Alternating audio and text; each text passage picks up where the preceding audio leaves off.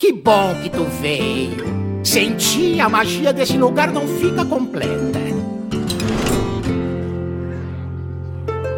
Seja muito bem-vindo à trigésima edição do Taverna HS, o seu podcast brasileiro sobre Hearthstone. E nós voltamos! Voltamos de férias. Na verdade, nós voltamos entre aspas, porque eu estava aqui o tempo todo trabalhando as minhas outras produções de podcast, tocando a minha vida, jogando bastante, trabalhando bastante quem não estava por aqui, quem estava subido do mapa e com razão, é o Paulo, que está aqui de novo ao meu lado. E como estamos, Paulo? Sobrevivendo a mais um dia?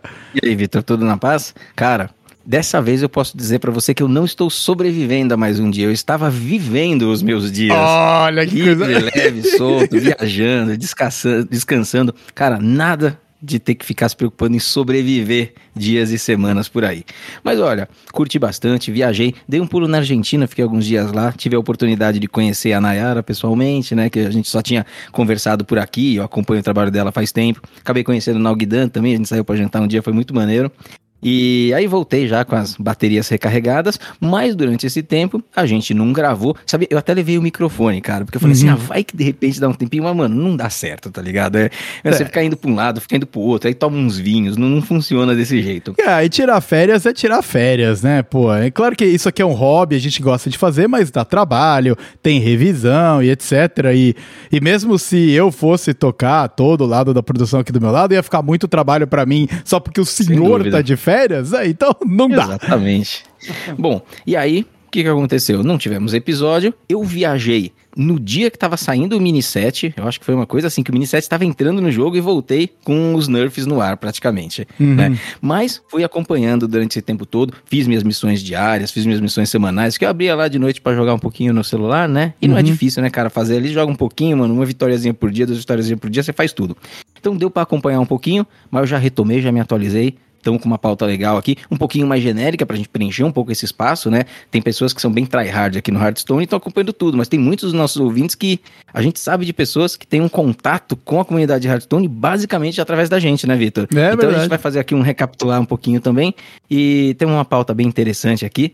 Vamos tocar, vamos bola pra frente, cara. Estou de volta. Muito bem, muito bem, está de volta. Seja muito bem-vindo aqui à vida caótica de quem trabalha e toca podcasts ao mesmo tempo. É um prazer ter você aqui do lado. Mas você já estava fazendo quase a escalada aí, porque aparentemente você esqueceu como a coisa aqui funciona. Mas eu vou fazer a escalada do episódio de hoje. Nós vamos cobrir, como sempre, os nossos recadinhos e misplays. Misplays, cara, que já estão tão perdidas aí no universo que a gente nem sabe se tem mesmo, então vai passar em branco. Depois nós vamos entrar com um bloquinho um pouquinho diferente, porque nós vamos trazer o porquê diabos nós resolvemos começar a transmitir algumas das gravações ao vivo, né? Aqui com a nossa parceria da galera do Discord do Taverna Hearthstone. A gente vai bater um papo sobre isso e sobre o universo podcastal que nós estamos inseridos.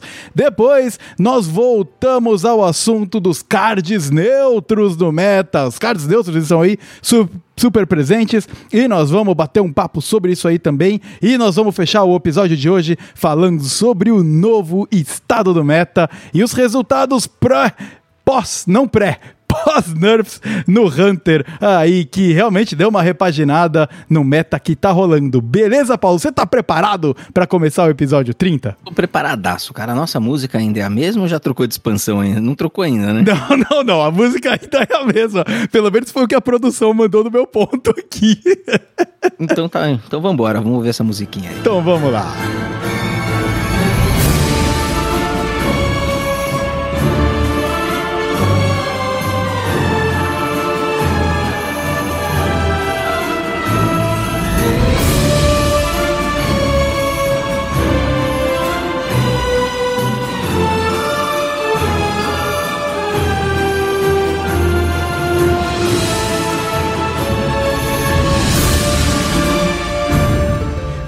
Recadinhos e misplays, Paulo. Muito bem. Misplays não tem. Podemos riscar aí, né, cara? Ou eu não me lembro. Porque faz tanto tempo que se alguém falou alguma coisa, já não é mais misplay. Ah, mas se eu não lembro, não vale. Então tá tudo certo. Ninguém lembra também. Moço, se eu não lembro, não aconteceu, né? Muito útil nos tempos de faculdade. Ixi, é, cara. É útil, né? É útil, mas te coloca numa situações aí, meu amigo. Mas beleza, então passando aqui uh, diretaço pelas misplays, vamos falar um pouco dos parceiros do podcast. Você, que é nosso ouvinte, está feliz porque nós voltamos. Nós estamos felizes também porque tem sempre uma galera da hora dando um gás aqui pra gente continuar, que é a turma daqui, de onde nós estamos fazendo a nossa transmissão ao vivo hoje, da galera do Discord Taverna Hearthstone, uma comunidade sempre muito firmeza para trocar uma ideia com você, ouvinte, que está querendo fazer mais amigos para jogar em Hearthstone com você e melhorar o seu craft, seja no BG, seja no, no Hearthstone, tem até uma galera que joga mercenários, é incrível. Então aproveita aí, cola na grade e vem participar do Discord Taverna Hearthstone. Outro cara que a gente sempre gosta de dar uma moral é o História. História me mandou a mensagem aí, Paulo. Você vai vir atrás falando: Ô, oh, cara, acabou o podcast, nem deu tempo de eu participar. Eu falei: Não, História, tá tranquilo, não acabou, cara, só estamos de férias, né? E ele acabou de mandar aqui no grupo aqui da moderação que ele infelizmente não vai poder acompanhar a live ao vivo porque tá num boteco. Aí toma exposed aí, viu, História? Olha, toma essa ao vivaço, História. Mas é bom, bom pra ele que tá no boteco, tá certíssimo. Aí eu tô sabendo que tá fazendo maior calor aí no Brasil, né, cara? Então. Quente, cara, tá quente. Então é isso aí, cara. Então, bom Boteco História, continuamos por aqui e passamos a recomendação para você, ouvinte. Se você ainda não conheceu o canal do História no YouTube e você gosta de lore, gosta das flavor texts das cartas e o que, que cada personagem significa, dá uma coladinha lá no YouTube do História, porque meu, tem conteúdo sempre maravilhoso. Eu, outro dia, Paulo, fui lá na, na live, no, no canal do YouTube do História e maratonei, tipo, 12 vídeos, cara. Eu fico sem ver e aí vejo o seguido, porque eles são curtinhos, fáceis de, de, de digerir, né? E tem a. Uhum. E, cara, puta, tem as. as a, o vídeo da espada do, do guerreiro. Como é que é o nome? Remornia? É Remornia, né? Uhum. Puta, uhum. sensacional a lore, cara. É um dos vídeos dele que eu mais gostei. Realmente muito bom. Então fica aí o convite. Se eu não me engano, o vídeo que ele soltou, acho que hoje ou ontem, algo assim, acho que é sobre o Kragua. É um sapão aí, acho que lá de Rastakhan. Eu acho ah. que é de lá. Ah. Não, quase certeza que é de lá, porque. Não, é certeza absoluta que ele é de lá, porque ele tá no trailer daquela expansão. E é um sapão de xamã que eu adorava jogar com ele. Ruim, ruim pra caramba, mas era um sapo gigante, mano. Como é que você não gosta de jogar com um sapo gigante, né, maluco? Então acho que eu vou. Eu, mas eu não podia assistir ainda, eu vou lá assistir. Mas quando a gente tava vendo e fazendo o nosso episódio sobre os musicais, que a gente viu todos, né? As aberturas uhum. lá, eu lembro do sapão no ringue lá e tal. E ele até faz um rock é. numa parte, né? Exatamente. Ah. Se eu não me ah. engano, eu vi de relance só os thumbnails ali quando tava passando pelo YouTube. Acho que é o vídeo novo lá, depois eu vou conferir. Muito bem, muito bem. Então, cola lá, ouvinte, dá uma conferida e uma moral pro canal do História, porque o cara, além de ser brabíssimo e tá tomando umas geladas lá, ele também produz um conteúdo de altíssima qualidade. E para fechar aqui os nossos blocos de recadinhos por parceiros, é você que tá aqui, a gente te vê, Casanova! Casanova, meu, sempre brotherzaço aí, dá muita moral pro nosso podcast lá nas lives dele. Uh, joga o fino do fino. Então, se você quiser participar de uma live embalada com muito rock and roll, num cara que tá sempre nos, nos cara, ranks mais altos do Lenda lá, ele é focado ali em ter uma um ranking competitivo alto, né? E ter uma gameplay também focada para quem quer ir para campeonato,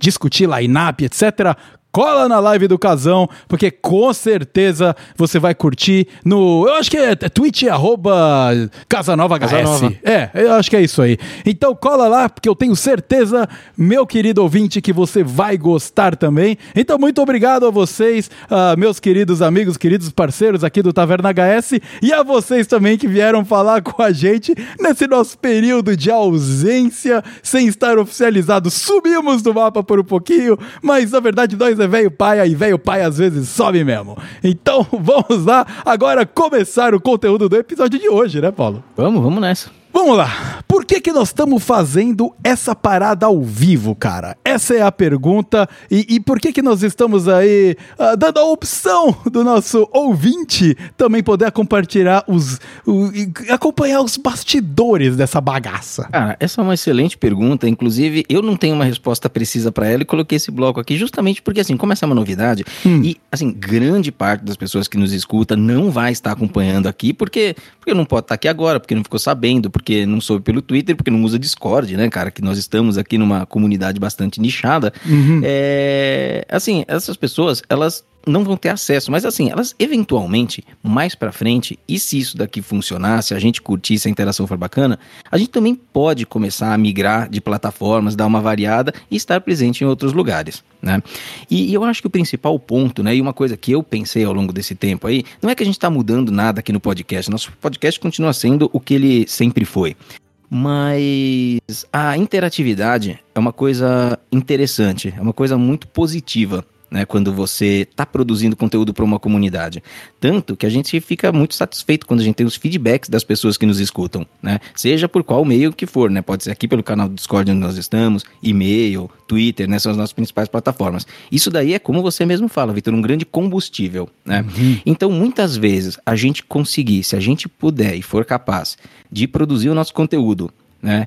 É, mais cross-plataformas, assim, mantendo a alma dele, mantendo o espírito dele, eu acho que não é nem só uma questão de audiência, sabe? Assim, não é em audiência que eu tava pensando, mas é mais em retorno e em troca. Uhum. Que é uma uhum. coisa muito importante para você manter, inclusive, engajamento e seguir por anos a fio executando esse projeto, né? Que é um projeto sem fins lucrativos para nenhum de nós dois. Então ele precisa nos trazer prazer, nos trazer diversão. Perfeito. Eu tive a experiência de fazer a primeira transmissão ao vivo com o meu outro projeto, né?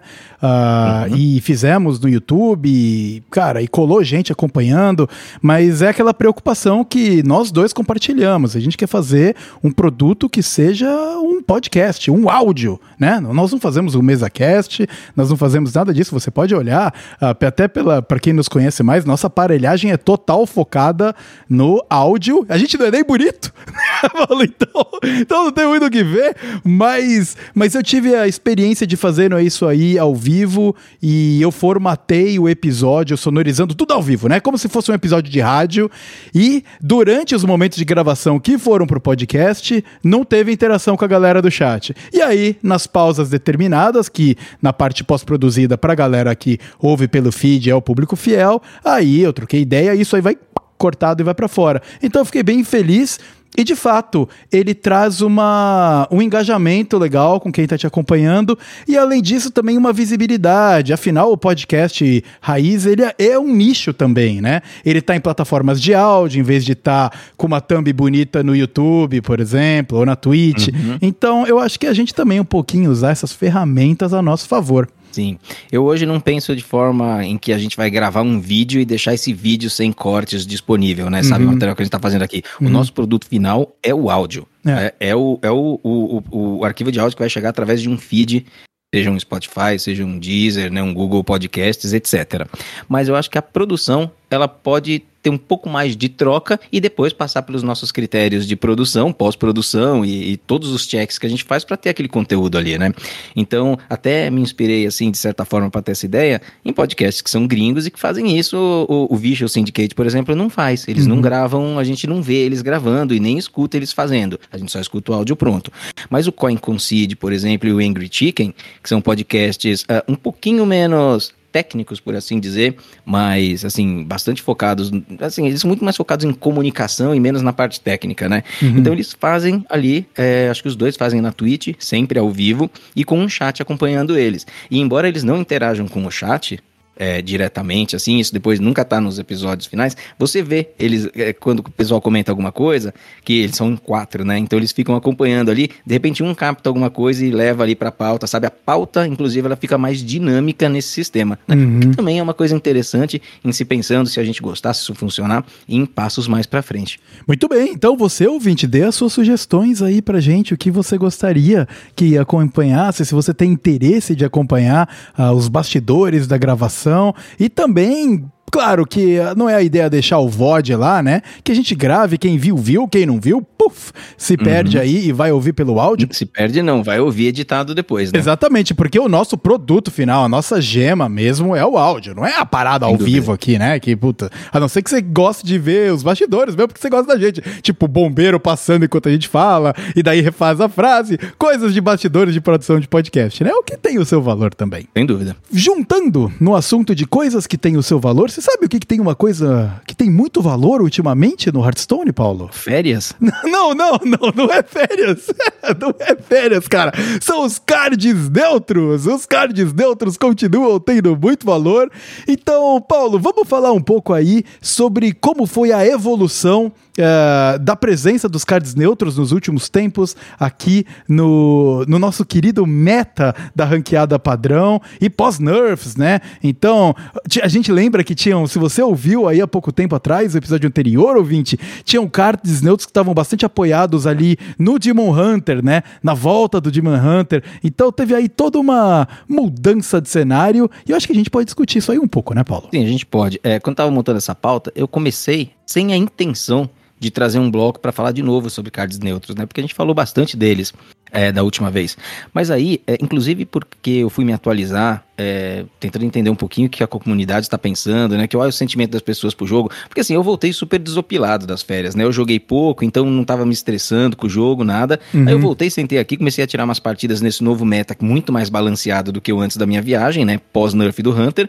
E, porra, tava achando animal né? Tudo jogável, todas as classes são viáveis. E, e aí eu comecei a conversar um pouquinho com algumas pessoas e eu tive feedbacks bem diferentes do que eu estava percebendo, né? E é lógico que sempre tem quem reclama, mas é, são pessoas assim que, assim, elas costumam ser um pouco mais positivas, sabe? Costumam ter uma visão mais para frente do jogo.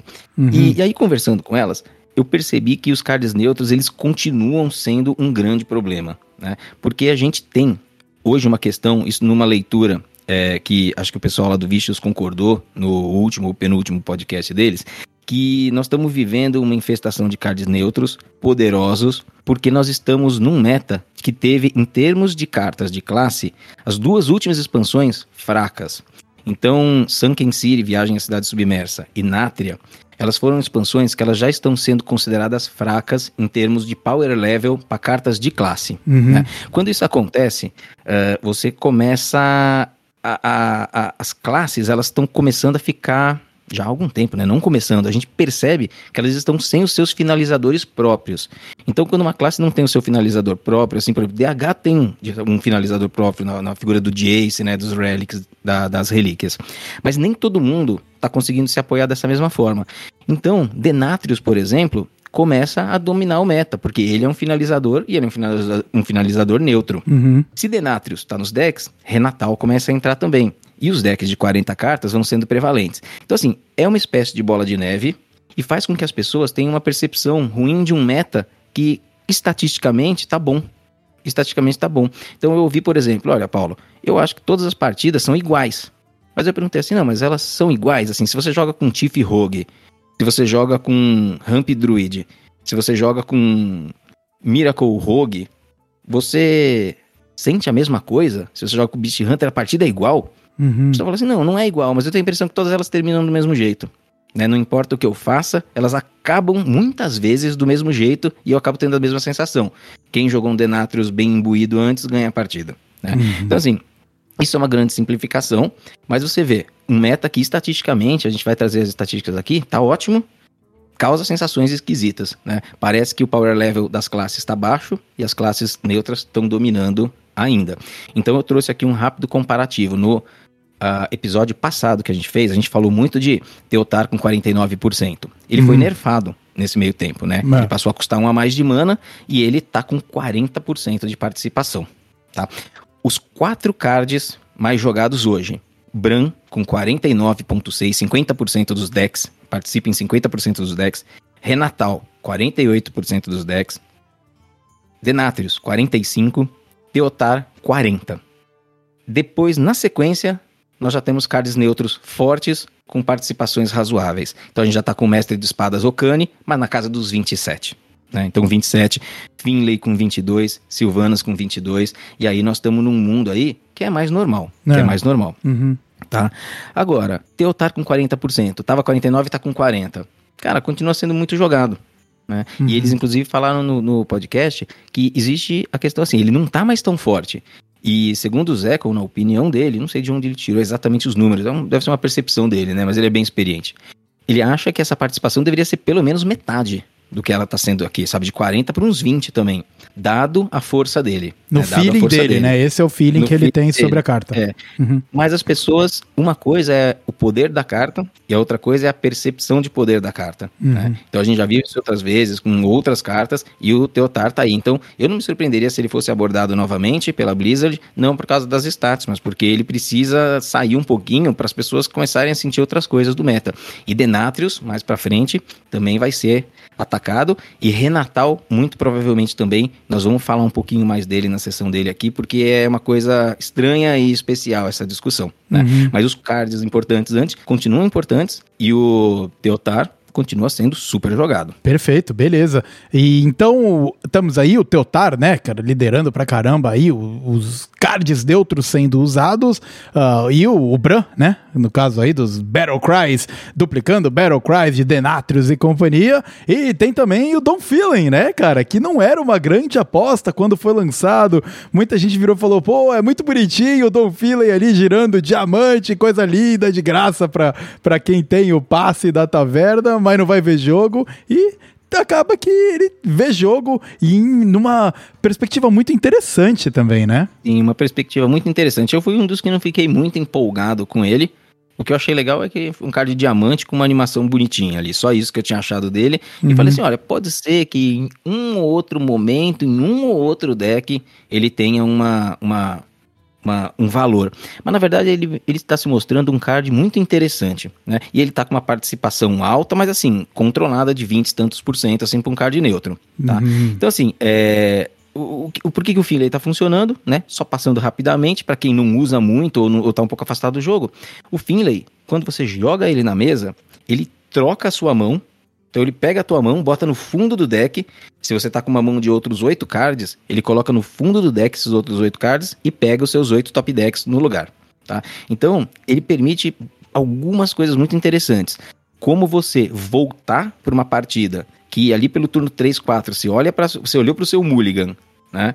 E você olhou para suas duas, três primeiras compras e mano, não dá para fazer nada. Sabe aquele jogo que já era? Já era. Você joga o Finlay e você pode voltar para esse jogo. Não vai ser fácil, porque tempo no Hearthstone é muito importante, mas você pode voltar para esse jogo. Né? Uhum. Então isso é uma coisa interessante. Ele é um, é um uso razoável dele. Tem um cenário bem legal que é você, por exemplo, tá jogando contra o druida, né? Aí você faz o mulligan pensando no ramp druid, por exemplo, e aí logo percebe que não é o ramp, né? Que é o, o agro, ou, ou o oposto, né? Seja lá, você tem aí a chance de dar aquela roletada pra pelo menos dar alguma chance. Apesar de que se for o agro, fudeu. É que aí você tem tá que roletar, você tem que roletar no turno 1, cara. Porque se você tiver no turno 3 jogando um Finlay, É, exatamente. Tchau, mano. Tchau, exatamente. vão- Tem que roletar no turno 1, com certeza. Então, e aí uma outra coisa interessante desse deck, né? E eu joguei bastante tempo com o Spook Mage, ele funciona muito bem no Spook Mage pra você, em certos momentos da partida, buscar recursos que você precisa ter na mão pra fechar teu jogo, né? E muitas vezes você pode fechar, inclusive, naquele mesmo turno. né? Você Uhum. pode fechar no turno. Então, um Finlay por um, um Bran por três e uma Aprendiz por quatro, né? Que é a que dispara o poder heróico em todos os adversários. Se você já tem um Bran na mão, você joga. E aí você joga um Finlay. Você sabe quantas cartas tem na sua mão. Você sabe quantas tem no deck. E você consegue calcular a probabilidade geralmente alta de você encontrar aquele card que tá lá. E, muita, e fechar o jogo com um poder heróico do Aura Firme, né? Do Hero Card bufado. Então, assim, é, é o tipo de coisa que é muito interessante, sabe? Você tem um feeling na mão, você pode começar a montar esse tipo de final de jogo sem precisar ficar contando ali com os top decks, né? Ou com as compras de carta que o seu, o seu deck te permite. Então é, é muito interessante. Eu achei que é um card assim que ele acabou me surpreendendo nesse sentido, né? E eu resolvi fazer elogios aqui a ele, porque a gente tá falando um pouco dos cards neutros, né? Que, pô, é meio complicado, tá meio demais, mas tem alguns que são bons e justos, né? Sem falar em, sei lá, o Kani, que é um card legal, disruptivo, bacana, balanceado. Professor Pício, também muito interessante. Então, nem só de cards neutros complicados o Hearthstone vive, né? E o Bran, o Bran é o carro-chefe do Core 7, né? O conjunto essencial voltou e o Bran é disparado o card mais jogado, o melhor de todos. Na época que ele saiu lá atrás, nos exploradores, já era um card bom. Você interagir com gritos de guerra, sempre muito poderoso. E quando a gente pensa em gritos de guerra e tá falando de cards neutros, nós temos Denatrius, que em alguns casos, tipo de Mon Hunter, Druida, consegue combar com Bran. A gente tá falando do próprio Teotar, a gente tá falando de Okani e a gente tá falando do Professor Pício. Então, assim, eles se retroalimentam ali, né? A gente não tá falando do Finlay porque se você joga um Bran e um Finlay, você troca e destroca, né? O Venom fez isso no Theorycraft dele, foi muito engraçado. É, Você troca e destroca. É, pega e põe de volta, né? Você dá uma olhadinha, né? Ah, é isso aqui que tá no fundo do deck. E pega de volta. É, se você tiver precisando de um Murloc 1 barra 3 no campo pra tempo, é ótima jogada. sem trocar tua mão. Perfeito. Mas não façam isso em casa. Exatamente. Não é recomendado pela, pela Não. Taverna HS e nem ninguém que joga o jogo. Muito bem. E Príncipe Renatal, Paulo, temos aí, né, a, a última das nossas cartas aí, neutras, que a gente quer cobrir ah, nesse bloquinho. E ele é todo diferentex, né? Porque ele não é uma carta, ele é um praticamente um switch de estou jogando o jogo de um jeito diferente nessa partida. Isso, eu queria, é, assim, uma coisa que a gente tem refletido aqui, né, falando para os nossos ouvintes, é que é até uma opinião um pouco polêmica, né, porque eu começo, a gente começa cada vez mais a escutar, pô, por que que não vai, tem que nerfar o Renatal? Ele tem uma participação grande, né? E aí eu fico pensando que o Renatal, ele, ele não é uma carta de Hearthstone. É, assim, ele, ele é uma feature do jogo. Ele é uma nova funcionalidade que foi inserida dentro do client, dentro do Hearthstone, disfarçado de carta. Uhum. né? Porque quando você coloca ela no seu deck, tá colocando uma carta, você tá desbloqueando a opção de jogar com 40 cartas. E se Exato. você tirar, você tá desbloqueando a opção de jogar com 30 cartas. Ele é como se fosse uma caixinha seletora na sua tela de montar deck. Uhum. É isso que ele é. Só que eles não botaram uma caixinha seletora, eles botaram um card para fazer isso, tá? Então quando a gente fica falando em nerfar o card, é assim, é, pode ser que esteja um, tenha algum nerf razoável, mas já me causa estranheza por causa disso, porque é como se você quisesse tipo nerfar um botão, sabe, que foi Uhum. colocado dentro da zona de criar decks. É como se você falasse assim, olha, não gostei da funcionalidade que o Hearthstone trouxe, tire a funcionalidade. Sabe, tipo, tipo pedras rúnicas, sabe? Tirem pedras rúnicas do jogo, sabe? Essa funcionalidade é ruim. É, é meio isso que eu fico pensando no sentido do de, de quanto que faz sentido a gente pedir nerf no Renatal, né? E, e quem pede, existem algumas discussões assim mais ou menos razoáveis dentro desse contexto aí. Um nerf possível, em vez de, de ser 40 cartas, você muda, por exemplo, para 37, 38, né? E acompanha com a vida, que seria 37, 38.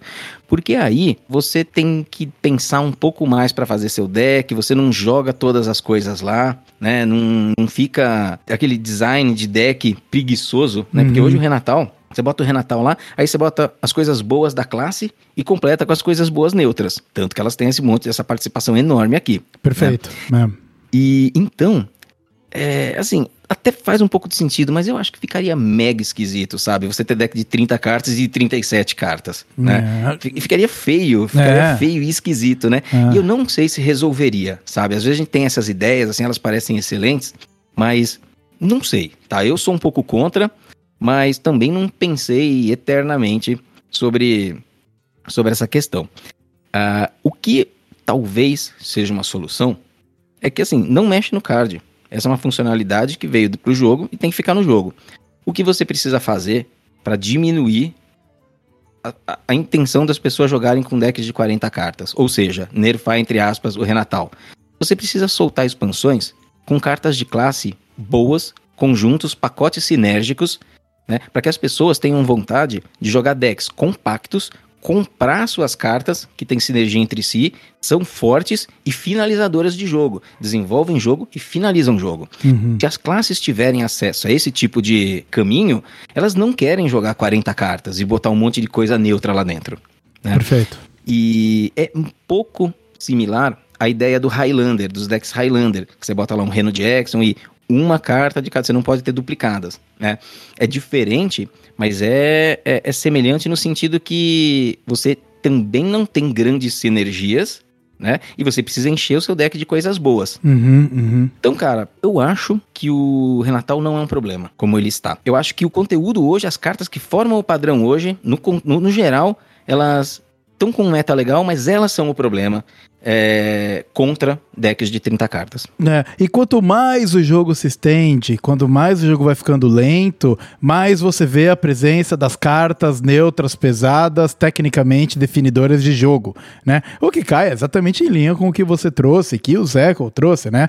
Todo deck tecnicamente precisa do seu Jace, né? O Jace hoje no Fel, no, no Fel Relic de Hunter é uma máquina de finalizar jogo. Não importa, cara. Se você deixar o deck ter o tempo dele para ele se construir, trabalhar em cima das relíquias e do Fel, ele vai vencer o jogo. Independente se você tem 40 de vida, 50, já era, uhum. acabou para você. As outras cartas também precisam ter um potencial finalizador quanto, tanto quanto esse. Eu joguei aí uhum. agora há um tempo atrás de uh, Control Xamã, né? Tava aí sendo Uh, cara, tava um pouco com saudade do deck, né? Quis jogar um pouquinho com ele.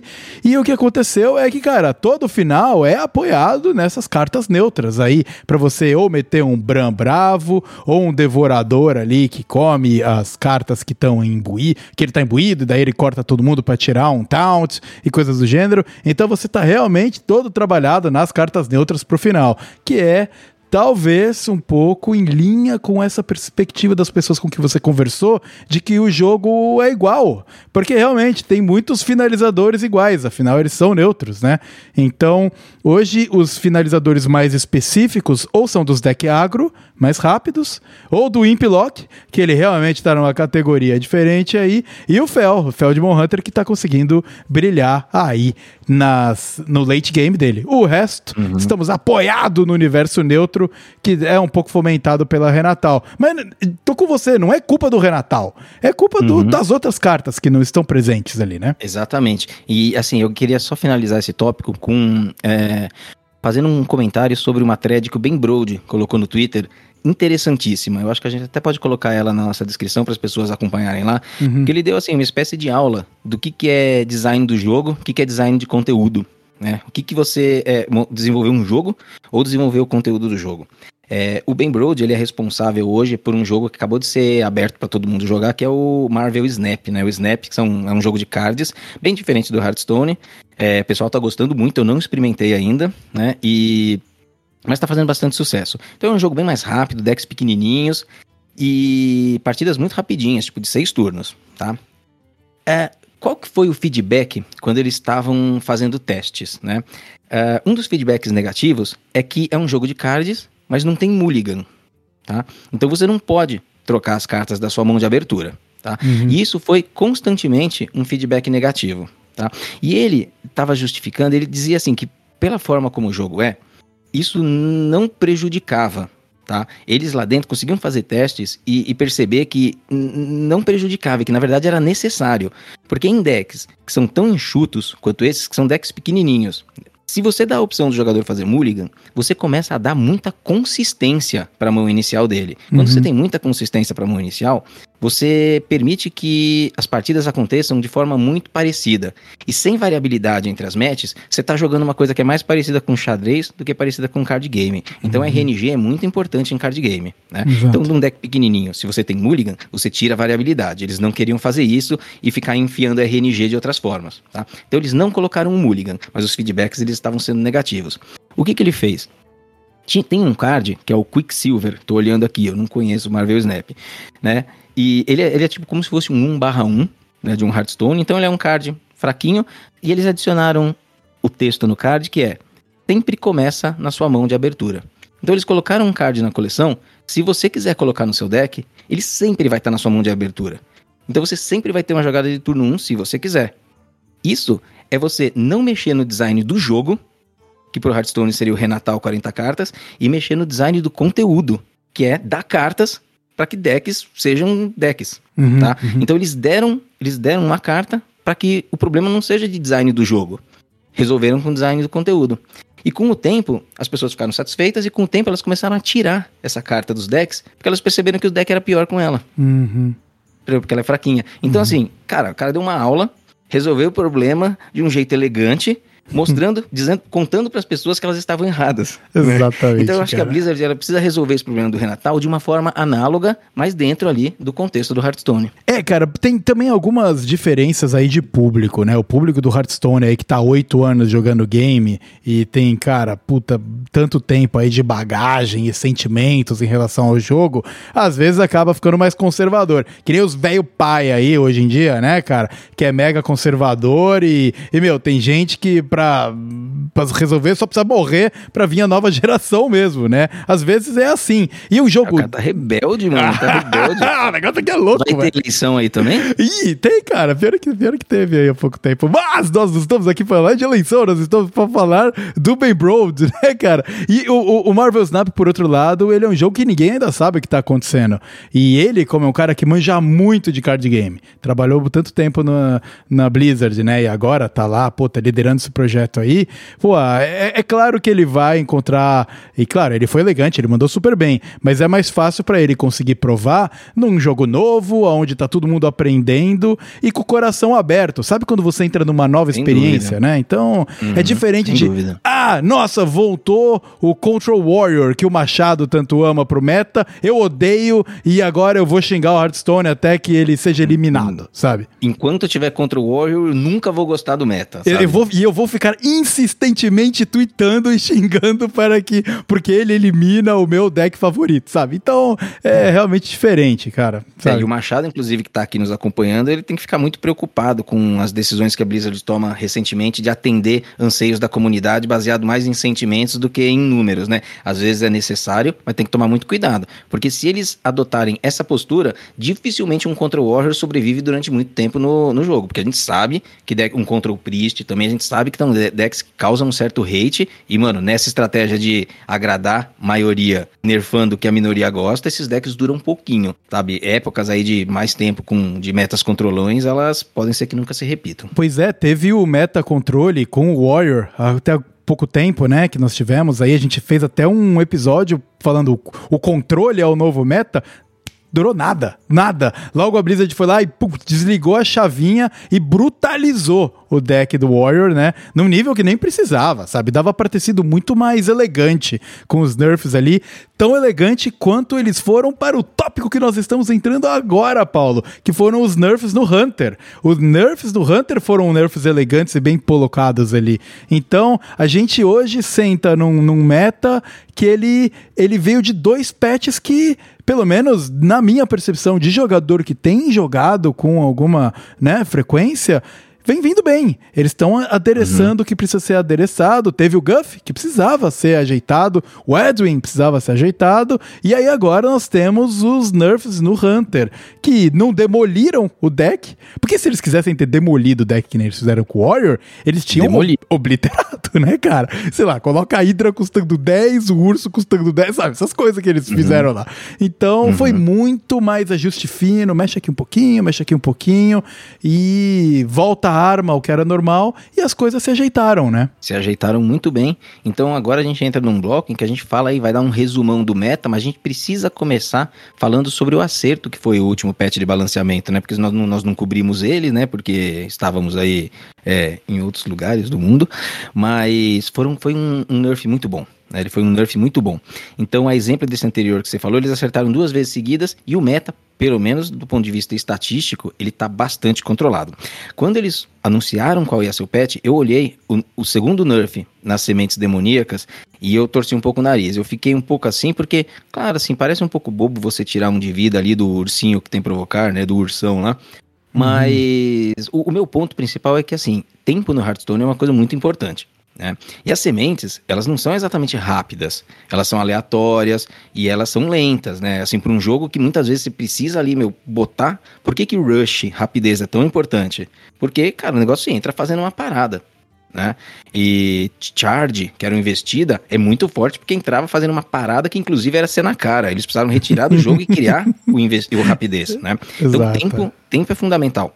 Quando você tem um pacote como a das sementes, que ele é lento, assim, de certa forma, né? Porque você tem que esperar. Você tem que pôr ali e esperar. Né? É, é, por causa que segredos. Segredos geralmente não são bons porque você põe e não acontece nada. Exatamente. Né? E o segredo ainda, ainda depende do oponente. É. Então, quando eles nerfaram esse conjunto de cartas, eu fiquei um pouco assim, temeroso para que ficasse muito ruim. Mas não, o nerf ele foi, foi, foi bom, né? Porque ela é lenta, mas tem muito valor ali que você vai extraindo.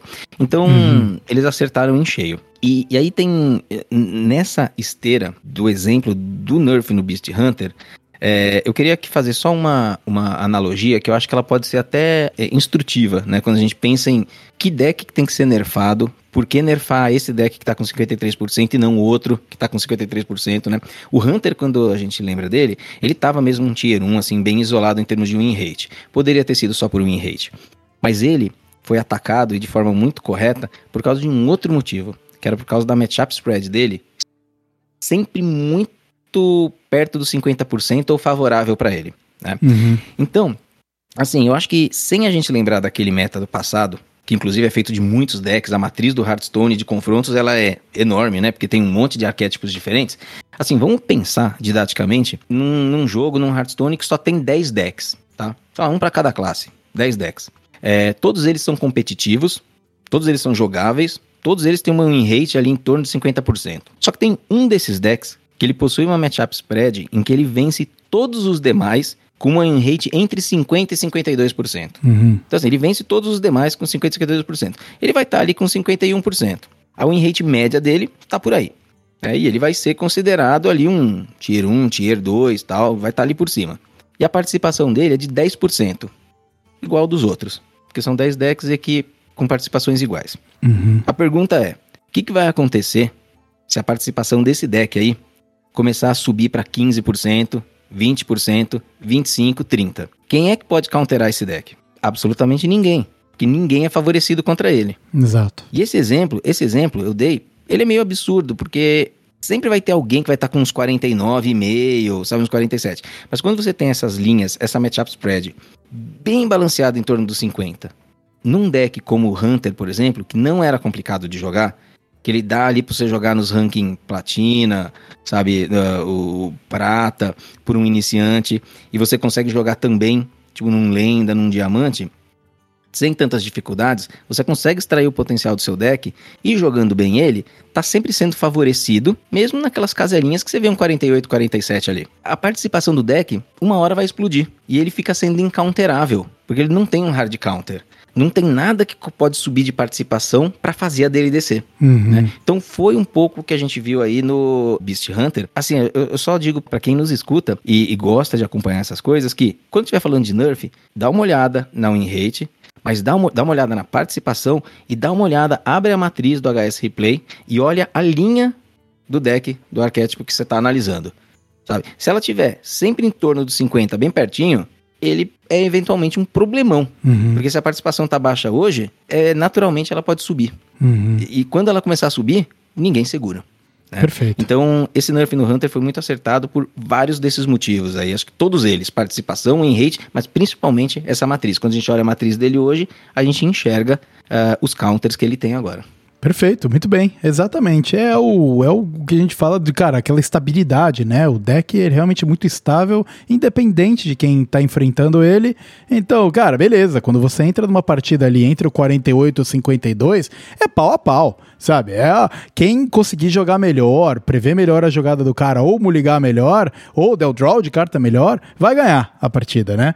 Então, isso é- é coloca o deck numa consistência muito diferente do que um deck muito forte, que tem um potencial e sinérgico muito bom, mas que tem hard counters que você encontra com frequência. É, por exemplo, o, você falou aí ultimamente do Enrage Warrior, né? E aí eu fui experimentar o Enrage Warrior. Ele é potente, cara. Ele é potente. Mas se você encontrar o teu counter, Pode espernear o quanto for, cara. Você vai ser fulminado ali, sabe? Então, vem, se vier Priest na sua frente, se vier Rogue na sua frente, se vier o Xamanzinho, o controle na sua frente, vai ser complicado, cara. Você não vai conseguir ah, jogar, por mais que você tenha um baita, cara, domínio do deck, talvez. Então, é, é realmente aquela situação onde esse deck, que é não é nem muito bom, nem ruim contra ninguém, mas ele também não é, sabe, não perde nem ganha, ele fica numa estabilidade muito, cara, confortável, e aí acaba precisando ser nerfado, né? Porque ele acaba dominando a parada. É, esse exemplo que você deu do Enrage é bom, né? Porque ele é um deck que hoje tá com 52% aqui olhando Lenda 7 dias no HS Replay. 52%. E ele tem 62% contra Curse Impilock, 37% contra Chief Rogue, 38% contra Ramp Druid, 60% contra Spook Mage. Aí tem 29% contra Shaman Controle, 32% contra Naga Priest, 36% contra Quest Priest. Então Exato. assim, esse deck nunca vai sair do controle em termos de participação com esse meta aqui. Porque o que que é um meta? Nada mais é do que uma matriz, né? Uma matriz N por N de win rates. Né? Então ele nunca vai sair do controle. Em termos de participação, em termos de participação. E assim, em termos de hate, é simplesmente o meta se ajustar. Não precisa a Blizzard pegar na mãozinha e nerfar a carta. Porra, mas, galera, se você tá jogando contra esse deck aí que tem um counter, de acordo com cartas que estão disponíveis, jogue com o counter desse deck. Eu, nas minhas experiências jogando de Enrage Warrior, foi muito interessante jogar com o deck, mas ele traz uma coisa que a gente já comentou aqui no Taverna HS, que é a polaridade, né? Você entra numa match muito feliz, opa, alinhei contra um druida, nice. Pode ser que eu vá fulminar esse cara antes dele conseguir rampar. Ou, puta, cara, acabei de alinhar com o, sei lá, o Blast Priest aqui e lascou, sabe? Então, é, e isso aí é uma coisa que eu não gosto. Eu realmente gosto quando as partidas são mais equivalentes ali o tempo todo do que você entrar e falar, cara, eu tenho que ser um deus para ganhar isso aqui, né? Então, uhum. são aí é, perspectivas diferentes, mas aí fica muito mais fácil você controlar o deck, com certeza, quando ele tá polarizado. Muito bem. Continuamos aqui no meta, Paulo. Quer comentar um pouquinho sobre uh, qual que tá a distribuição dos decks na nossa querida ladder? É isso aí, Vitor. Então vamos falar um pouquinho da participação dos decks. Eu vou passar aqui um pouquinho, né, classe a classe, das mais que tem maior participação para as que tem menos, e destacando os decks uh, que estão bons. Porque tem deck que tem pouca participação, mas é melhor do que o que tem maior participação. Então vamos dar uma rápida passagem. E depois no final, a gente vai também fazer um apanhadão com comentários rápidos e sucintos, sem tentar se alugar tanto, né? Passando por todas essas classes e como elas estão hoje no meta. Antes de falar de participação, eu queria falar só uma coisinha de win rate, que no report que saiu hoje do Vicious Syndicate, a gente pega ali no ranking lenda e vai ver a win rate que eles estão atribuindo a cada um dos arquétipos. E, assim, é uma coisa muito interessante que a gente enxerga poucas vezes, tá? Uh, tier 1 tem três decks, e Tier 2 nós estamos com uh, 9 decks. Uhum. São 12 no total. Tier 1 e Tier 2. Cada uma das 10 classes tem o seu representante dentro do Tier 1 e Tier 2. Então, Tier 1 nós temos Bruxo, Sacerdote e Caçador, respectivamente com Imp, Naga e Beast. Tier 2 nós temos Druida, Xamã, Paladino, Rogue, Demon Hunter, Warrior e Mage. Tá? Nessa ordenzinha. Uhum. Os 10 primeiros decks são de 10 classes diferentes. Isso assim, isso é raro. Bem difícil de ver, tá? Então tudo é jogável. É, temos esse problema desses finalizadores lentos, iguais para cada classe, mas assim, é, pô, tem muito desses decks aí que não tá fechando o jogo com Denatrius, não. Uhum. Né? Então talvez seja uma questão da gente, de repente, procurar outras coisinhas para jogar, assim, né? De repente aquelas que a gente tá acostumado, pô, já dá umas matches que já deu, sabe? Já deu um burnoutzinho da match tem 10 alternativas aqui, tudo dentro do Tier 2. Né? Uhum. Tá certo? Tem uns Tier 2 aqui que é 50 ponto alguma coisa, tá? Então, é aquele, né, né? Tá naquele limiar. Tá na bita ali do, do tá Tier 2, tá né? na bita. Mas são os 10 primeiros decks em um rate são de classes diferentes. Né? Depois Perfeito. repete um made e um triste, aí passa pro Tier 3. Perfeito. Né? Então aí, voltando para as participações, Hoje, é, um dos decks Tier 1 é o Imp Warlock, então o Warlock é a classe mais jogada, e o Imp Lock, aqui no Vicious, eles fazem uma... eles não estão separando o Curse do Imp normal. Uhum. Mas assim, eu suspeitaria, até pelas estatísticas do HSC Play, que o Imp com as maldições, ele é bem mais prevalente, tá? É. E ele tá com 16%, é super forte, é o deck da classe para você jogar. Segundo colocado tá o Ladinão. O Ladinão tá meio uma amálgama de decks, assim, tem uma loucura acontecendo no Ladino aí. Então, para quem gosta da classe, tá, tá gostoso. Uh, o Tiff Rogue é o mais jogado e muito divertido. Mas o Miracle Rogue, que vem com 2.8, né? O Tiff Rogue tem 9 e o Miracle Rogue tem 2.8 de participação. Ele é mais forte, tá? Hoje ele é a sua alternativa se você quiser jogar com um Ladino um pouco mais competitivo. Né? Uhum. Tudo aqui a gente tá falando de ladder, né? E não de campeonato, que meta de campeonato é outra parada. Um dia a gente traz o casão para falar disso aqui. Perfeito. Terceira classe, druida. Nós temos o deck mais prevalente, Ramp, com 10%, mas ele é bem tier 3, bem tier 3. E nós temos o agro druid, mó deck mala, 2.8% de participação, melhor que ele. Esse é o deck para ser jogado de druida, se você não se importa em dormir jogando e, e quer subir mais rápido, né? Uhum. Partidas de 5 tipo, minutos e ganha um monte. Uhum. Made, o Spook ainda é o caminho, maior participação e um pouco melhor que o Big Spell. O Big Spell vem decaindo um pouquinho de performance.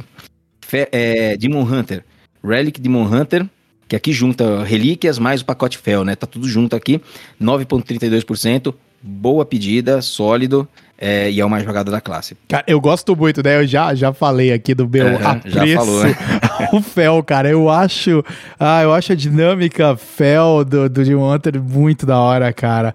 E o pacote de relíquias tá legal também. Uh, não é tão legal quanto aquele anterior lá, que você usava, cara, a arma e os expendables e tal. Eu gostava muito daquele deck também.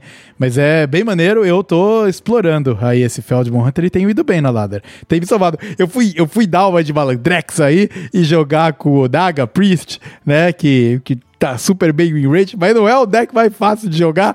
Dei uma tancada, cara, na, nas minhas win rate e falei, ai não, vou, vou pro deck que eu domino um pouco mais. Mas isso aqui foi só um sideline aqui, vamos continuar aqui. Então, depois do DH, nós temos aqui na sequência o Paladino com 8% de participação, sendo que 6,5% é o Control Pala. Paladino renasceu, né? Lembra? É. Paladino tava no dumpster do dumpster junto com o Guerreiro e ele renasceu. Então ele tá aí com o Paladino controle, as cartas do mini conjunto vieram, deram uma boa de uma fortificada. Uhum. E, assim, eu não sei se ele é dos mais interessantes, assim, acho que já houve Paladinos controle bem mais interessantes no passado, mas ao menos o arquétipo vive agora e a classe tem uma opção. Né? E a classe tem uma opção. E o Paladino Controle e o Paladino em si, ele tá numa situação interessante.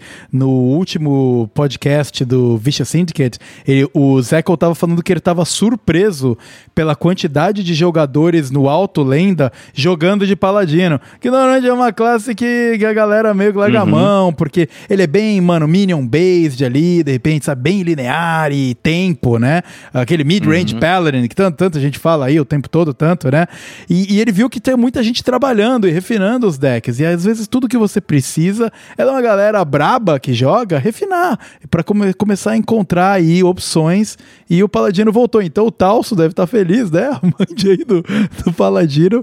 E, e eu também fico feliz de ver o Paladino aí com com perspectiva numa Cariel que sobrevive, né? Lembra que, é, cara, quando ela saiu, todo mundo, nossa, essa carta é quebrada, quebrada, quebrada, quebrada. Teve um mini nerf, mas continua aí fazendo a diferença e não faz mal a ninguém. É, é, a Cariel é super forte, né? Aquela é. arminha dela lá é braba demais, nossa. Exatamente. Próxima classe, Sacerdote, 7% de participação, bem dividida entre Bless, Quest e Naga Priest. Uh, Naga Priest ainda é o caminho a ser seguido, um pouco mais consistente é, que o Blast Priest e, e que o Quest Priest também. Então ele tem uma matchup spread mais interessante e depois que você aprende a jogar com ele, a coisa fica um pouco mais até de memória muscular, assim, né? Tipo, uhum. Tipo, ele não é tão complicado. Né? Ele, é, ele não, é, não é fácil, não é fácil, mas dá para jogar com ele. O Blaze é mais ou menos a mesma coisa, só que o Blaze é mais counterável, né? Ele tem umas, umas bad matches aí mais, mais terríveis. Na sequência, o Hunter, 6%, sendo que quase tudo Beast Hunter.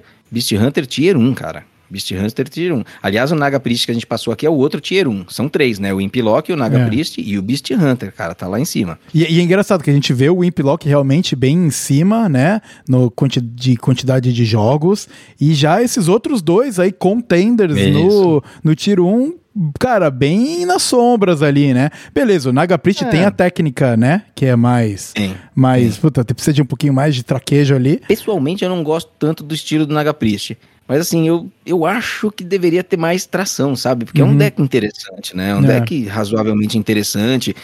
Eu não sei, não sei, mas não vira. Ah, mas eu consigo dizer por experiência própria. Eu joguei já um bom tanto com ele e, pô, tem várias, várias derrotas que eu tive assim que fui ver replay depois, ou na hora eu identifiquei, eu poderia ter feito uma jogada melhor e eu poderia ter levado esse jogo, porque, cara, sei lá, se o Elemental tivesse descido antes disso e dessa outra sequência e etc, etc.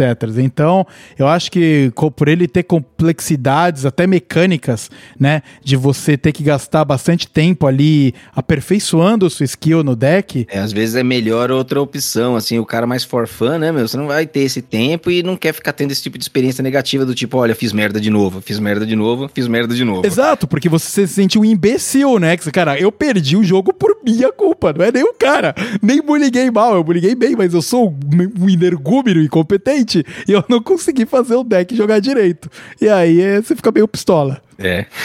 então vamos mudar de assunto aí, Vitor. Vamos mudar de assunto aí, que você vai ficar muito deprê, cara. Beast Hunter 5%, tier 1 muito bom. E fechando aqui a nossa lista, 3%, quase tudo de Control Shaman, né, do Shaman, 3% de Shaman, quase tudo do Control Shaman. Ele tá bom aí, mas tá com pouca popularidade, desde o nerf lá do Elemental da Nevasca, do Avalanche, ele deu uma sumidona braba, né? E aí o Guerreirão, viável, Só que com aquelas matches super polarizadas ali, o deck não ganhou muita atração. Então, em Raid Warrior, ele é responsável por quase todas as partidas do Guerreiro e tá com 2,5% aí no meta, né? O Raid Warrior uhum. um pouquinho menos.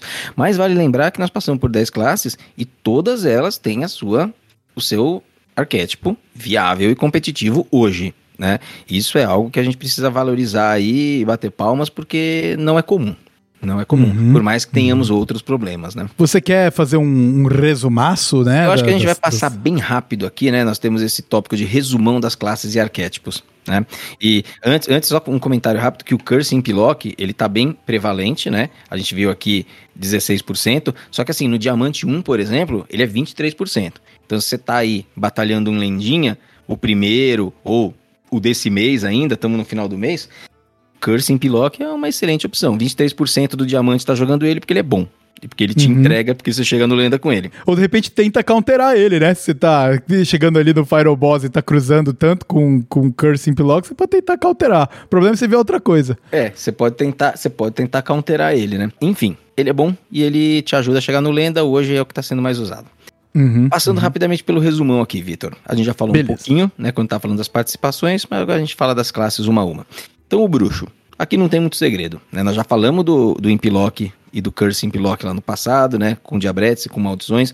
O deck é gostoso de jogar, é popular porque é legal, é popular porque é, é divertido, porque tem alternativas e... Não, tem o Rafan, né? Tem o Rafan, todo mundo gosta de um Rafan. Então, certo. Um Rafan competitivo, né? Já saiu muito, já saiu Rafan meme aí, né? E o pessoal ficava uhum. insistindo. Ele é popular, ele é legal e assim, quando você chega no lenda, você vai começar a encontrar um pouquinho mais dos counters é, desse deck, né? Então o Blaze, o Naga Priest, o Miracle Rogue vão começar a te dar uma atormentada, mas, mas ele é forte. Ele é forte, uhum. tá consolidado, não no mesmo nível do Beast Hunter antes do nerf. Então, assim, parece que tá tudo sob controle, mas ele é o melhor hoje, tá? Se a gente Perfeito. tivesse que apontar um. Tá. Sacerdote. Sacerdote navega aí entre Tier 1 e Tier 2. Tier 1 com o Naga, que a gente já comentou lá em cima, né? Pouco jogado e super forte. É questão de você aprender direitinho, se gostar da gameplay. E tem o Blast Priest. O Blast Priest já é uma questão um pouco interessante aqui, porque ele é mais matchup dependente, né? então ele pode ser counterado mais por mais decks do que o Naga Priest. Então, por exemplo, um Pala Controle dá uma jantada Dá uma jantada uhum. aí no uhum. Blast Priest, porque tem as remoções, né? É, você cria aqueles lacaios grandes, para dar uma igualdade e seu board some. Né? Então, uhum. é, contra Hard Removal, o Blast sofre bastante. E assim, eu francamente não me incomodo com o Blast sofrer, porque o Blast ele tem uma gameplay que foi no penúltimo episódio do Vicious, eles abordaram, o Zeco comentou, que falou assim, olha, é bom que fique sob controle, porque ele tem uma gameplay que ninguém fala muito, mas ela é levemente tóxica tá? É aquele deck que não faz nada nos primeiros turnos e de repente no quarto, cinco, sexto turno ele tem uma power play forte em que ele coloca uns lacaios grandes e aí o oponente olha para aquilo e fala assim, mano, e aí? O que, que eu vou fazer? Né? Então se você tem o removal, o jogo acaba. Se você não tem o removal, o jogo acaba. Isso costuma ser uma experiência aqueles não jogos, né? A gente costuma ouvir essa expressão, esses non games, quando esses, esses arquétipos começam a sair do controle e aparecer, a gente tem essas tretas aí na, na comunidade, né? Tem ladino uhum. fazendo isso hoje, né? Não sei como é que a galera não tá reclamando. Tem uns ladino que, com o lugar e com a draca, né? E com. Não é nem o tubarãozinho. Tem uma versão que roda aquele Mailbox Dancer, eu esqueci o nome em português agora, que pega uma moedinha, né, o Mailbox Dancer, tá fazendo isso daí também. Assim, eu não tô vendo ninguém espernear por causa disso, mas... E o Blast Priest é pouco jogado, mas o Ladino, assim, talvez com refinamentos, a gente daqui a um pouquinho tenha falando, esteja falando dele incomodar nesse sentido aí, que tem uns turnos uhum. bem potentes aí. Esse Miracle uh, Rogue, né, que é o que às vezes tem aí a, a Draca e volta a Draca e daí joga a Harmona, tem muitas das situações de que ele faz, faz, faz e acaba ficando perto de, de um letal ou morre um pouquinho. Talvez aquele último refinamento final para realmente ele virar um problema, incomodar a galera, ou ele tem um skill cap um pouco maior, então a misplay do cara custa caro e aí ele acaba é. perdendo a partida. Pode então, ser. talvez por isso, pela consistência que necessite um pouco mais de skill ali, uhum. ele acabe não incomodando tanto. É diferente do uh, Rogue Stone que a gente teve, cara, que é arma, poison, poison, poison, bate, bate, bate, bate sabe?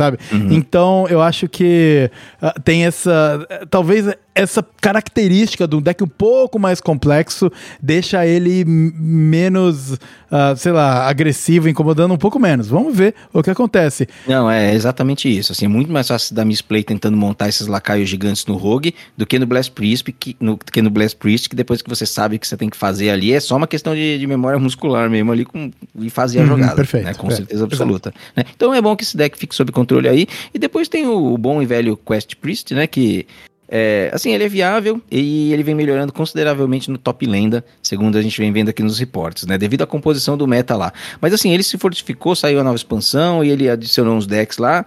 Ele me parece um honesto, me parece um jeito diferente de jogar Priest aí e nada de, nada de errado com, com o Quest É Priest. engraçado porque quando as quests entraram no Hearthstone, o Quest Priest ele é praticamente um meme, né? Ninguém jogava com Meme. ele. Hoje é o único que sobrevive de Quest aí. Não tem mais ninguém jogando com Quest até o momento. Teve uma turma aí flertando com o Demon Seed num Warlock mais controle e tal, mas falhou. Uhum. E, e eu achei muito curioso que quando eu tava, né, dando uma olhada. Mas a explicação pra isso não é complicada. Ah, Quando ele saiu, ele era a segunda expansão do ano, uhum, né? E a primeira de duas expansões bem fortes, tá? Então tinha um power level grande lá.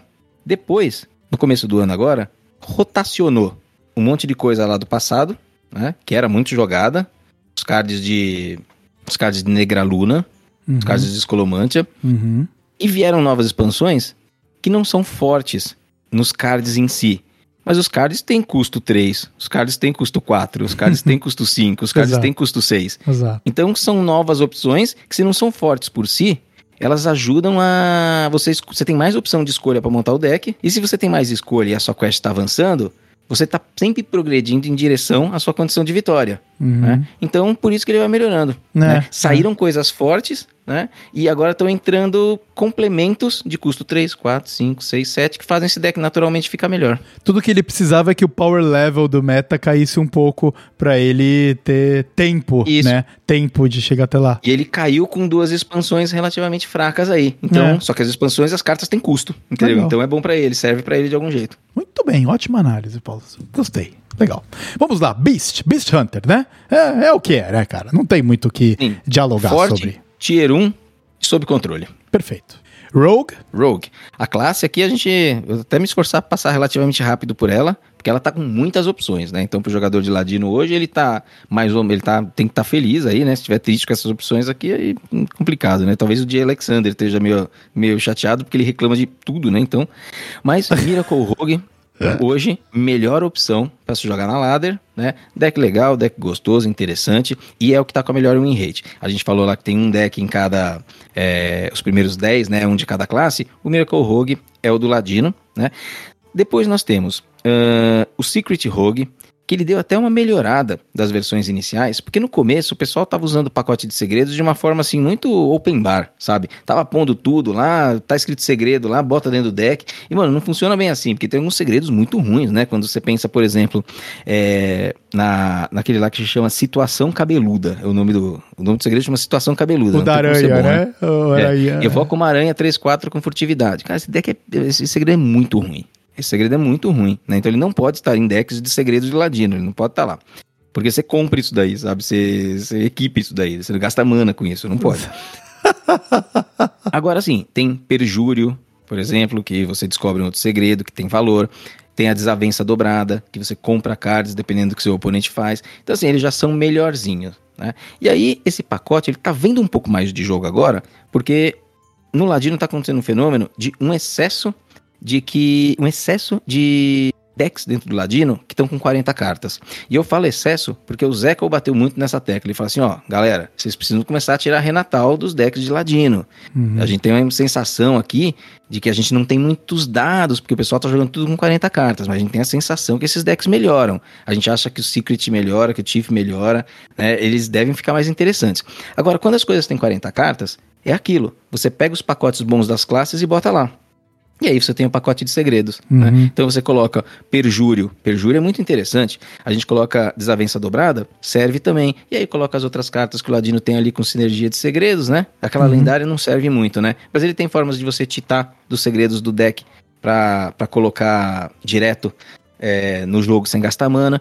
Então, tá melhor do que tava antes, porque deu uma refinadinha, né? E cabe em decks de 40 cartas. Uhum. Dá pra jogar.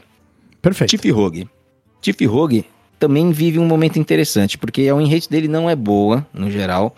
Só que, é, na opinião de alguns jogadores, eu vi o No, no Hands elogiar o deck por ser meu, muito divertido, sabe? Por ser muito interessante. O Casão, que tá aqui com a gente, falou que o deck também meu, tem se divertido bastante com ele, né? Eu acredito que os dois aí tenham jogando versões de 40 cartas desse deck. Então, assim, o Tiff Rogue, ele é diversão garantida. Você vai ter um win rate de tier 3, mas vai aproveitar bastante do joguinho, né? Uhum. Então, fica aí como recomendação também. Os últimos dois, Shark Rogue e Bomb Rogue, esse já é para evitar um pouquinho, tá? O Shark Rogue, é, é, nenhum dos dois as estatísticas favorecem, né? Eles têm às vezes versão com Sprint, que é a disparada, né? Que ela foi bufada, é, pra- é a carta que compra cartas de ladino. É, tem uma outra versão que não tem isso, mas tem o Edwin. Então tenta se fazer funcionar o Shark Rogue, mas não vai, né? Quando você acerta aqueles turnaços, você ganha a partida sem o oponente ter chance. Mas não é fácil, não é Uhum. fácil. O deck tá mais ali pra, ba baixar de 40% de win rate do que de melhorar Pra um tier 3. Certo. né? Porque pra escalar, bem fraquinho. Tá? E o Bomb Rogue, eles não tem nem estatística suficiente pra isso. Né? Ele tá um pouquinho mais apagado. Então são dois arquétipos aí que pode ser que funcione de algum jeito, mas tá ruim. E tem Miracle, Circuit e Tiff interessantes. Miracle pra win rate, Tiff pra diversão e Secret. Eu ainda acho que um dia vai piorar, tá? Porque Segredos do Ladino, né? Ma- Mais ou menos. Mas Ladino é isso. Perfeito. Então, temos aí provavelmente a classe mais interessante do meta atual, Isso. com o Rogue, né? Quatro oportunidades, ou cinco opções. Nada completamente fechado, né? O Miracle tá mais redondo. O É. Miracle tá mais redondo, os outros não. E aí fica a dica, assim, é. Tem, testem versões de 30 cartas. Uhum. Pode ser que seja surpreendente aí. É, principalmente nesses decks que exigem sinergia, né? O Miracle, ele é um deck sinérgico. Quanto, Uhum. quando a gente, quando saiu o Renatão lá atrás, a gente tava falando, a gente até comentou que ele é um nerf na sinergia do deck.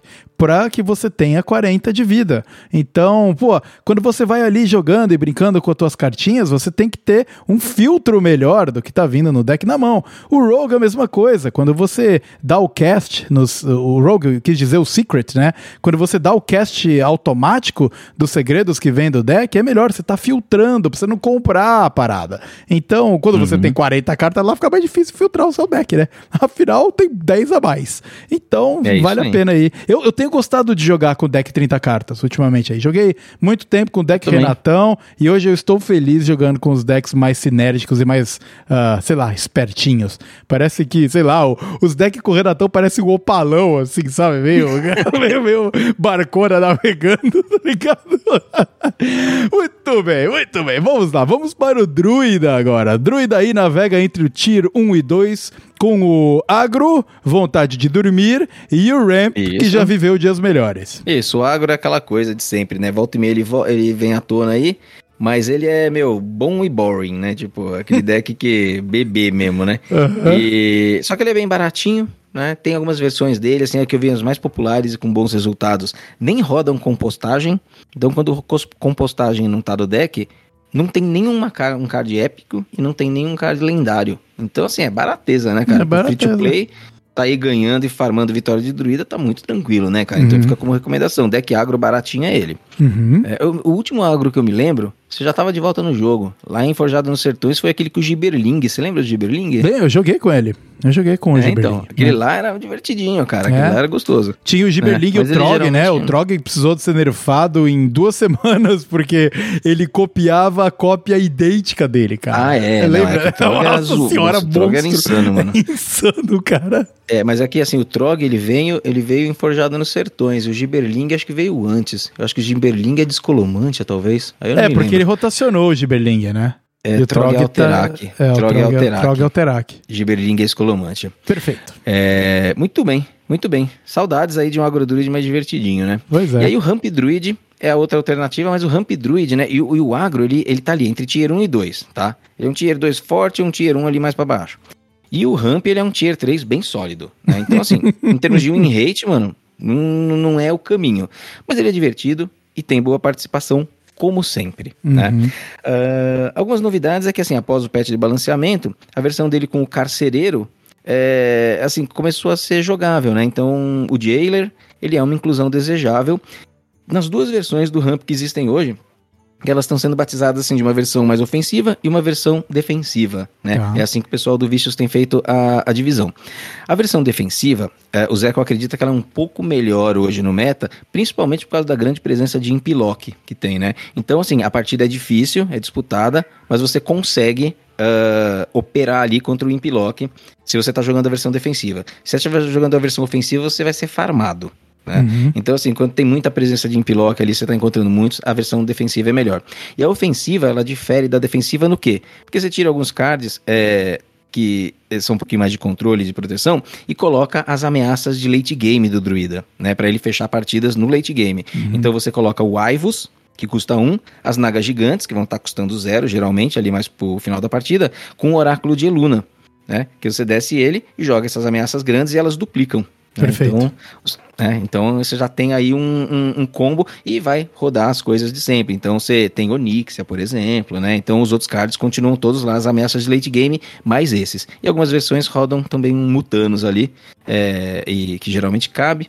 Mas às vezes o Mutano está na defensiva também, às vezes não. É, é bem interessante porque a versão ofensiva do Ramp Druid nem tá mais no report. O report que saiu hoje, no dia que nós estamos gravando aqui, eles nem Ah, colocaram mais o decklist lá. Ele tava no anterior, ainda como duas opções e dois caminhos que você poderia seguir, mas eles já estavam bem eh, né, direcionados, cara, a defensive é o caminho, a defensa é o caminho, porque você tem que tentar sobreviver, de repente, a esses... ah, Imp, Curse Warlocks aí, etc. Uhum. E aí nem tá mais o decklist lá pra você copiar quando você entra no Ramp Druid, Uhum. né? Então lá só tem a defensive agora. Aí o problema é que quando você não é ofensivo, que você tira essas suas ameaças de late games, você fica um pouquinho mais denátrio-cêntrico, né? Você É. precisa- fica precisando mais dele ainda, né? Exatamente, exatamente. Perfeito. É isso aí. Próxima classe que nós temos é o Mago Jaira. Vamos lá.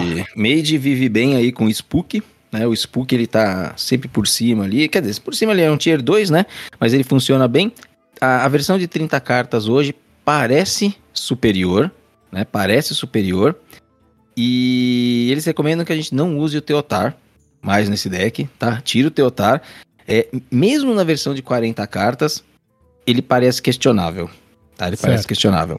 Então, assim, eles acreditam. Assim, é- é as coisas são muito variáveis. Às vezes você vai ver uma lista de 40, uma é boa, outra é ruim. É meio nebuloso.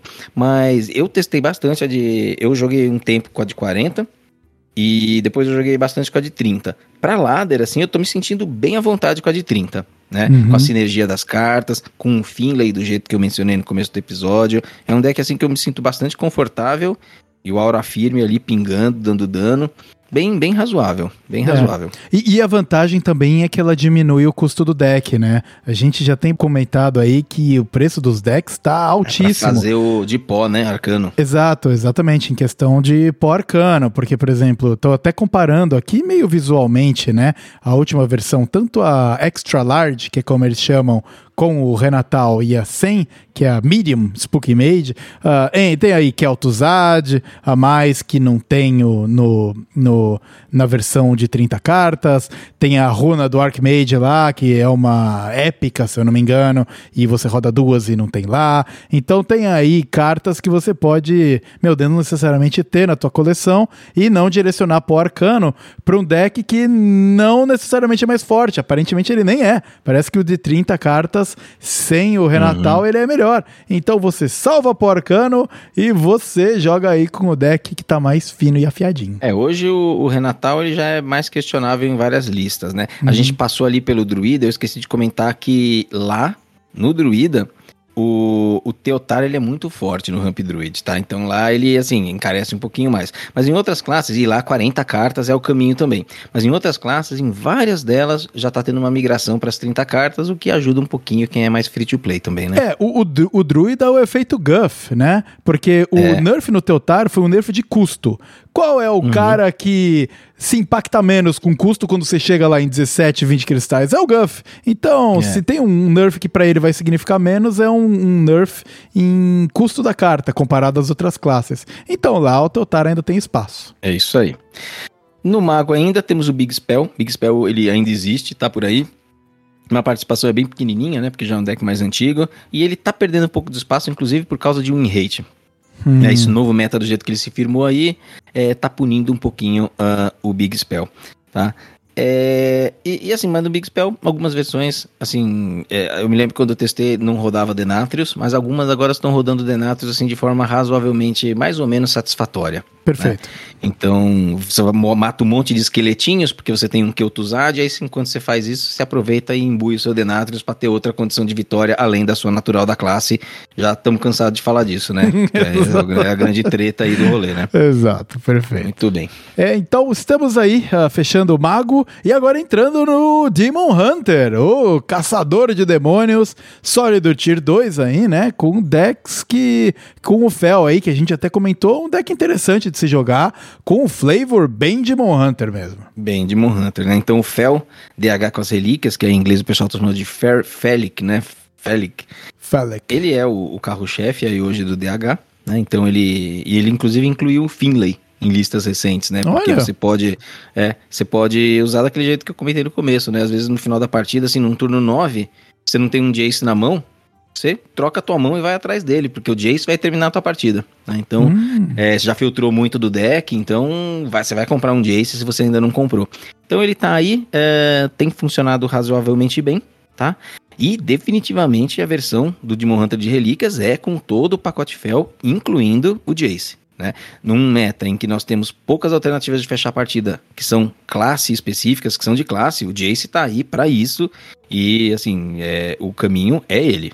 Tá? Perfeito. O caminho é ele. perfeito. Outra alternativa do DH é o agro. Né? O agro existe, ele é competitivo, ele ganhou fôlego depois do mini conjunto, principalmente porque ele foi amparado por compra de carta, bem forte, né? Então ele agora ele consegue refazer mão muito rapidamente, né? Uhum. Ele tem a Glaive Amplificadora, que é uma arma que o herói ataca e compra até ter três cards. Cara, isso para um deck rápido, que meu, vomita suas cartas o tempo todo, você bater na cara ou remover um lacaio e comprar três cartas é muito bom. É um bom trade-off aí, né, cara? Tá, tá legal. Porra, é, um tá bom, é um bom trade-off. Aham. né?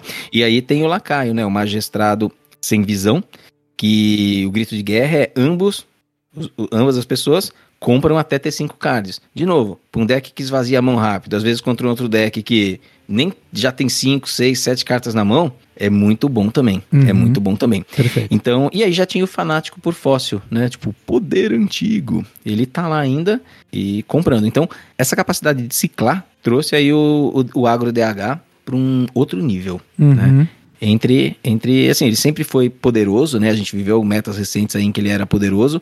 E agora, com compra de carta, ele, ele tá bom. Ele tá bom e viável. E mais é interessante, também. do que o agro druida, né? É um agro interessante, gostoso de Não, jogar. agro interessante. com, com uma dinâmica ali, não é tipo pega e, e faz esse movimento pra frente pra ca pecinha cair no board, né? Você tem que pensar um pouco nas suas ações. Eu gosto É, do dos, agro. dos agros de hoje, eu diria que esse é o que me interessa mais, né, pessoalmente. O Impilock sem maldições, ele também é legalzinho, mas aqui o legal do Impilock é jogar com as maldições. Né? É, e aí, agro por agro, esse daí eu acho bem interessante, assim, bem, bem, bem divertido. Muito bem, então vamos aí agora pro deck ah, que é o antagonista, o agro, o controle. Vamos com controle, control pala, né? O paladinão com a Cariel aí Uhum. ganhando fôlego de novo, né? Com esses nerfs aí, o pala voltou pra, voltou pra jogada. É, o Pala voltou e ele voltou com o mini conjunto também, né? Ah, Que o mini conjunto, cara- é verdade. É verdade, é, É, verdade. Ele teve o mini conjunto que agora você consegue comprar a Cariel e o seu late game com um pouco mais de consistência, Uhum. né? E isso daí ajuda bastante o Paladino, ajuda bastante o Paladino. Então o deck de controle é, hoje é o único viável, ele tá bem forte, ele tá bem posicionado. Então essas outras coisas, tipo Paladino puro, essas paradas aí não estão funcionando, né? O esquema é o controlão. Uhum. E ele teve alguns refinamentos nas últimas semanas, então ele tá assim, tá, tá ok, né? Não é nenhum grande poder, tem, é, pode ser counterável, tem matches muito favoráveis, né? Ele tá normalzão aí, mas ele é uma opção boa pro Pala, porque o pessoal do Paladino tava meio, meio desesperado aí, que já fazia um tempo que a classe tava meio afundada aí nas trevas, né? Uhum. E, e é interessante que esse daqui é, é um dos melhores arquétipos para você rodar o carcereiro, né? O Jailer. Assim, ele tem um late game poderoso, né? Você consegue, você consegue segurar o jogo até lá, e aí você procura finalizar a partida com seus lacaios, seus lacaios imunes. Então, é uma forma interessante de você fechar partidas. De todos os arque... de todos os decks onde o Jailer roda, 53% deles rodam em paladino. Os outros 25% são druidas, né? Eu esqueci de comentar lá atrás, mas tem uns Jailers rodando em druida aí que tá razoável. Uhum. Tá razoável. É, eu tive uma experiência maravilhosa de roubar um jailer, cara, acho que tava 18, 18 na mão do cara com o Teotar. foi maneiro, foi, foi, eu nem joguei, eu nem joguei o jailer, porque eu tinha coisa melhor pra fazer com o meu deck, mas Uhum. puta, o cara ficou ali sendo greedy no, no Uhum. jailer dele, sabe? Roletando o poder heróico da Cariel ali, né? Ah, Exato, e eu sabia que ele tinha, porque ele usou a carta de reordenada de custo maior, né? Então Uhum. ele comprou as cartas, jogou a Cariel, eu virei e falei, cara, vai vir o jailer em breve, e aí, né? Aí caiu no bait. Mas, mas tá rodando e tá virando bem. Tá com resultados ah, bons aí, o, o Jailer no controle paladino. E outra classe aí que também tá no mundo dos controles é o Xamã. Xamãzinho, a gente não tem muito pra falar, o esquema dele é o controle. O, ar- o arquétipo de Evolve, ele não, não decola aí, né? Ele. O, Evolve, ele é, sabe, eterno Beast Hunter antes de funcionar, assim, sabe? Tipo, será que vai? Será que vai? Será que Quando vai é um terrível pra você nerfar. né? Isso aí já aconteceu outras vezes já. É, com o Beast Hunter, essa foi a primeira vez que acontece. Mas com o Control Shaman já aconteceu, com o Evolve Shaman já aconteceu antes, então eu não fico triste que o Evolve Shaman não funciona, viu? Francamente, me lembro de outros e tô tranquilo com isso. Certo. Mas o Control Shaman é muito bom. Né? O Control Shaman é bem dinâmico, bem divertido e é uma boa opção para classe. né? Eu tenho jogado a versão do modo livre e tenho me divertido pra caramba lá. Então é Perfeito. uma boa opção. Perfeito. E aí nós fechamos com o Guerreiro. Uhum. né? O Guerreiro, ele finalmente volta a ter um arquétipo que é verdadeiramente competitivo, depois do que o Control Warrior foi obliterado naquele, naquele patch de... Cara, aquilo é praticamente um patch de desbalanceamento, né? Mas, mas o, ele foi obliterado lá, a classe sumiu. E agora o Enrage Warrior, que é um arquétipo novo, é competitivo, viável em vários segmentos da ladder. É, e assim, pra quem gosta da classe e gosta desse estilo de, de jogo, ele atende a, a vários propósitos, né? Atende a vários propósitos. Os poréns são alguns. Pra quem é fã, agora tem uma opção pra jogar. Beleza, né? Não precisa mais ficar jogando com como é que era? O Charge Warrior em meta de Teotar, assim, sabe? É. Tipo, em meta de Mutanos, que puta dureza, né? Mas o porém é que pra quem gosta da classe tá ótimo, viu, Machado? Estamos te vendo aí. Porém, ele não é tão bom quanto o Imp Lock, por exemplo, e ele é bem mais caro do que o Agro Druid, né? Então, assim, você tá específico na classe, você não tá mais órfão de classe. Mas agro por agro, ele tem match bem polarizada, não é tão eficiente contra outros, não é tão barato quanto, quanto outros. Então, em termos de agro, ele não tá capturando muito do interesse do meta. Tanto que quando a gente falou em termos de participação, o guerreiro ele ainda tá ali na décima posição, mesmo com um, um arquétipo, com um arquétipo agora viável, né? Uhum. Mas esses são os únicos poréns. Só que a classe existe agora. Existe chance de jogar. É um pouco polarizado, mas tá aí. Uhum. Muito bem, muito bem. E com isso nós fechamos o meta. E aqui, missão cumprida no episódio de número 30 do Taverna HS. Um presente pro ouvinte que tava com saudade. Hoje um episódio mais longo. Afinal, os nossos queridos ouvintes merecem aí um, um pequeno agradinho vindo do nosso lado, né? A gente deixou eles órfãos aí por um, um- mais de um É mês, verdade. né, cara? Então, Mais de um mês. Acabou sendo mais de um mês porque a gente ia gravar antes de eu sair de férias. Acabou não dando certo, porque, mano, enrolou tudo aqui antes da viagem e não deu pra gravar. É. Então o episódio que ia sair uma semana e pouco antes de eu viajar, não saiu. Aí ficou um mês e uma semana e pouco. É, você vê. É, é aquele caos do trabalho pré-férias, Caos, né? sempre um caos absoluto, né? Mas não estava previsto de ser caos. As coisas estavam meio sob controle aí, mas saiu tudo do controle, cara. certo, né? tudo tá sob controle até sair do controle, cara. E é. com isso, eu finalizo a minha participação aqui no episódio 30. Muito obrigado a você, ouvinte, de verdade, de coração. A gente faz isso aqui não porque a gente gosta do jogo e não só por isso, é claro que a gente gosta do jogo. a gente odeia o jogo, mas a gente gosta de vocês. Não é pela fama, certamente também, né? Mas, certamente não. Mas é porque nós gostamos de conversar sobre o assunto, entra no mundo da matemática, que a gente gosta também. Temos aqui a opção de nós irmãos, né? Consistentemente a gente trocar ideias e, e, poder bater um papo quando você não mora tão perto, às vezes não é tão fácil. E além disso, é para você, para ajudar essa comunidade maravilhosa do Hearthstone e pra gente poder, pô, bater um papo com você. Agora eu troco altas ideias com o Moratelli no Twitter lá sobre quase todos os assuntos não relacionados a Hearthstone, a gente tá trocando ideia lá. Então é muito legal poder fazer novos amigos, conhecer gente nova e expandir aí a nossa nossa base de pessoas, né? Casa Nova mesmo mesmo, virou um amigo. A gente tem tanta gente que vem falar aí com a gente, é, é muito legal, a gente fica muito agradecido que vocês tenham sentido falta. Se a gente tivesse ficado um mês e meio fora e ninguém falou nada, era meio triste, né? é verdade. Muito bem, muito obrigado a você. Eu vou aqui fazer o nosso jabá de sempre. Nos acompanhe no Twitter por arroba tavernahsbr. Isso se você quiser acompanhar tudo que tá rolando no podcast aqui em si, né? Foi quase que eu falei isso aí no Taverna HS. Mas você também pode nos uh, acompanhar nos nossos Twitters pessoais. A gente também posta lá e participa, seja por V Starzinski para você me acompanhar ou Nogrum para acompanhar o Paulo que, e para ficar por dentro de tudo que a gente está postando ali no Twitter. O link para todos os Instagrams, Instagrams, para todos os Twitters da vida está aqui na descrição deste post. Então, Paulo, passa a palavra a você para finalizar o nosso episódio de número 30. Muito obrigado a você, ouvinte, que esperou pacientemente pela nossa volta. E vamos que vamos, porque tem muito assunto para a gente falar ainda. Muito bem, Vitor, muito bem. Então, novamente aí, obrigado pela tua participação, né? Mais um episódio, estamos no trigésimo episódio já, 30% da nossa meta de 100 atingido. Olha lá. E muito bom voltar bom descansar também, mas bom voltar, né? Não exatamente ao trabalho, mas voltar às gravações, voltar a acompanhar um pouquinho a nossa comunidade mais de perto. E assim, você estava falando de estar tá mais perto das pessoas e tudo assim, comunidade não tem esse nome à toa, né? Comunidade é justamente para a gente poder estar tá mais perto das pessoas sei lá, ser conhecido ou não ser conhecido, tanto faz. O importante é que pessoas podem passar por aqui e elas vão ficando, elas vão se aproximando, e quando você vê, você tá brother, você tá parceiro aí por muitos anos pela frente, porque a gente tem chão, tem estrada, né? E tem que estar tá sempre oxigenando aí as nossas redes, as nossas relações sociais. E dane-se as redes, sabe? As relações sociais, elas são muito importantes e é muito prazeroso estar aqui falando com você, muito prazeroso estar aqui falando com os nossos ouvintes. Hoje, uma audiência aqui, tipo, também nos assistindo, né? Que é uma novidade para nós, uhum. algo que eventualmente a gente vai estar tá repetindo é, e, e, quem sabe até avisando melhor as pessoas, né? Fazendo em outros canais.